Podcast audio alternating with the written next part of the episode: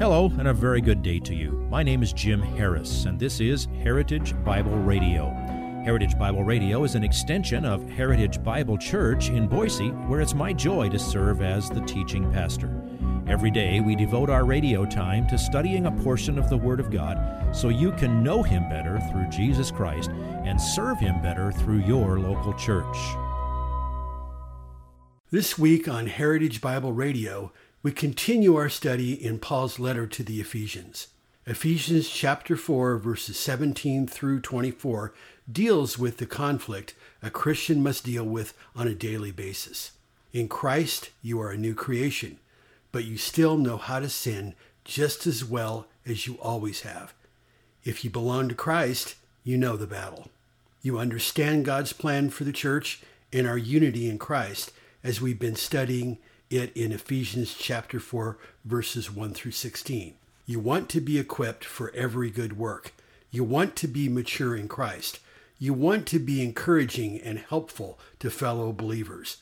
But you also know there is an ongoing struggle between what you know and what you do as a Christian. You know how hard it is to consistently do it. Please follow along with Pastor Harris as he teaches this passage on getting rid of the old man and putting on the new man in today's portion of this week's message entitled UBC. Number three, they were excluded from the life of God. Verse 18. The word translated excluded means estranged or alienated. It means shut out from fellowship with God. I would say you were on the outside looking in, except that I know you were dead in your trespasses and sins. You weren't even looking in. But maybe God brought to you the example of seeing Christians, and you could wonder, wow, what do they have that I don't? The other thing that's interesting about this word uh, excluded is that this one is in the middle voice, that reflexive voice, which means that unbelievers have done this to themselves. And it's another one of those verbs that implies a, a lasting results. Unbelievers are like walking dead people, spiritually dead, walking around in the physical world.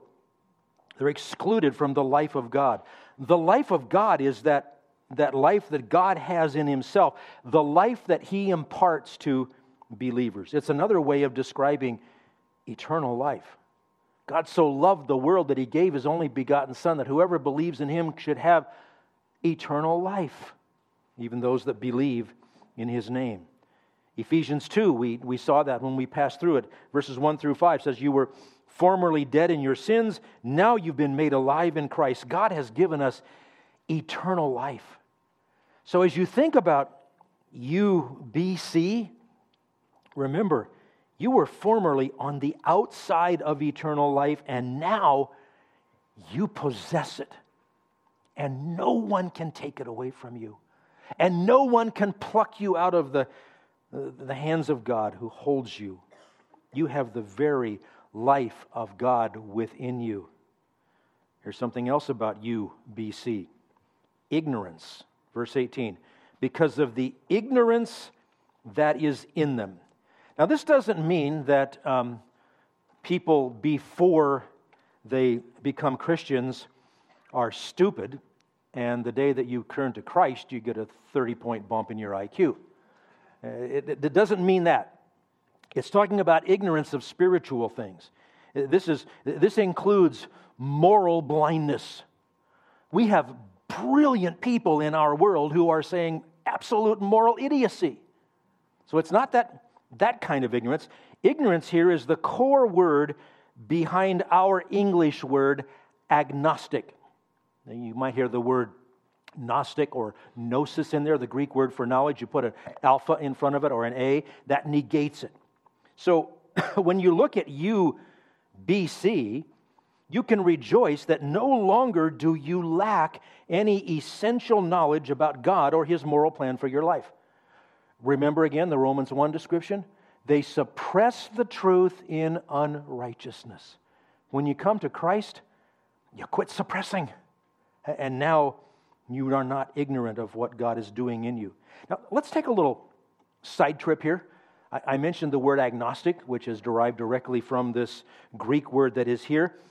in our world today, a lot of people consider the word agnostic as their safe haven, the place they can run, run to to end conversations about God or about the Bible. They'll say, Oh, I, I don't, I don't reject, uh, I'm not an atheist, I'm just agnostic because I don't know for sure. And it can sound kind of scholarly and kind of cool. You know, I, I'm, in the, I'm in the middle ground. I don't hate you. Uh, I'm, just, I'm just agnostic about this stuff that you're saying. Well, no one would wear that term, agnostic, as a title so proudly if they knew how the Bible uses the word. And especially if they knew that the Latin translation of that word is ignoramus. Okay? I mean, if you want to get a little levity into the conversation, oh, you're an ignoramus. Nice to meet you. No, uh, uh, I encourage you, if you would like to, on your uh, way out the front door today, I forgot to check and see if there's any after the first service, but I can get you more. They're, they're available. I would encourage you to stop before you go out the front door, turn to your left, look at the literature rack, and find this little booklet called Solving the God Puzzle. This gives you several very, very good, loving ways to dismantle the arguments of the ones who say that I live in the world of agnosticism. It's a very, very helpful thing, and um, I hope you'll take advantage of it. It can also, you don't have to just memorize it and spout it to people. You can hand this to somebody as well and uh, let them read it on their own times, and it, it could be very unnerving to people who think that it's okay to say, Well, I don't know, or I can't know. You really can. And in Christ, the great news is you do. You're no longer ignorant. Number five is hardness of heart. The middle of verse 18, the ignorance that is in them because of the hardness of the heart. The word that's translated hardness literally means hard skin.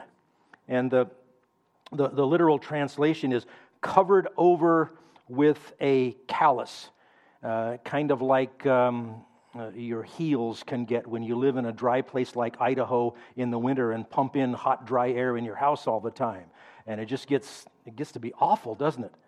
Well, when you think about UBC, you can rejoice now that all things about your processing system have become renewed.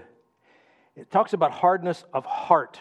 That key word, heart, very important biblical, theological word. If you think of your heart, uh, the best analogy in our generation I think you can come up with is that the heart is the central processing unit of the computer that controls your mind and all that you do, then if you think about the heart as that central processing unit, then understand before Christ, all your software was deeply corrupted with malware, so that logic was twisted, so that the analysis of anything was foggy instead of clear and, and all incoming data gets corrupted before it gets before it gets processed. But when you were placed in christ the malware was removed and the processor was reset. And now you with the help of the holy spirit you can receive god's word with a, a soft pliable receptive heart and then in turn minister to others. Here's a really cool way that God described to Ezekiel the promise of the new covenant, which is what we have in Christ. It's back in Ezekiel chapter 36, verse 26. God says, Moreover, I will give you a new heart and put a new spirit within you, and I will remove the heart of stone from your flesh and give you a heart of flesh. It used to be stony. Now it's a soft, receptive heart. Number six, very closely related, having become callous. It says, they having become callous. Now, in English, they is just a simple little uh, pronoun, but in this case, it, it translates a Greek word that means those who are of such nature. Here's what happens to those who have hard hearts. The word callous means ceasing to feel pain or grief, or becoming insensitive to pain, or uh, apathetic. having become callous, another one of those perfect tense verbs it means this is a ongoing, persisting state. It means that an unbeliever's conscience is not responsive to the stimuli that should provoke it. Over in uh, Romans chapter 2, verse 15, in the section where Paul is building his case for the fact that we are all sinners, all have sinned and fall short of the glory of God, he says, We have a conscience that either accuses or defends us. Well, you, BC, you had a conscience, but it needed to be tuned to the truth, and it wasn't. Um, Paul describes a similar concept which he applies to false teachers. It's over in 1 Timothy chapter 4 verse 2. He says, "By means of the hypocrisy of liars, seared in their own conscience as with a branding iron." Seared, scorched, calloused, hard. I have um, I, have extremely dry eyes, and I also have another problem that says that to, to see you and actually recognize you, I have to wear hard contact lenses. Hard contact lenses, dry eyes, and misshaped corneas, that's not a real comfortable situation. So they have um, actually tried to help me retain what few little tears I have. So the doctors have uh, closed all of, they call them puncta. They're the things that your tears drain into. You know, when you cry, it runs back in the back of your throat and then you sniffle. Okay, I can't do that, all right? I, I produce so little tears.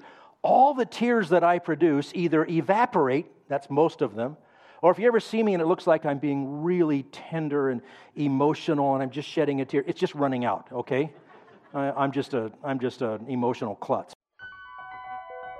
If you would like this message on compact disc, let me know and we'll send it to you. You'll receive the entire message, not just the portion on today's program. You can order by phone at 353 4036 or by writing to us at 7071 West Emerald, Boise, Idaho 83704, or on the internet at hbc boise.org. Heritage Bible Radio needs your prayers and your financial support.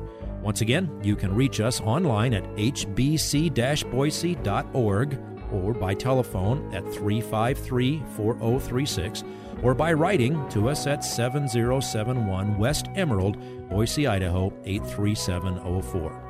And if you need a church home here in the Treasure Valley, I hope you'll visit us any Sunday at 7071 West Emerald. For Heritage Bible Radio, I'm Jim Harris. See you next time. Bye bye.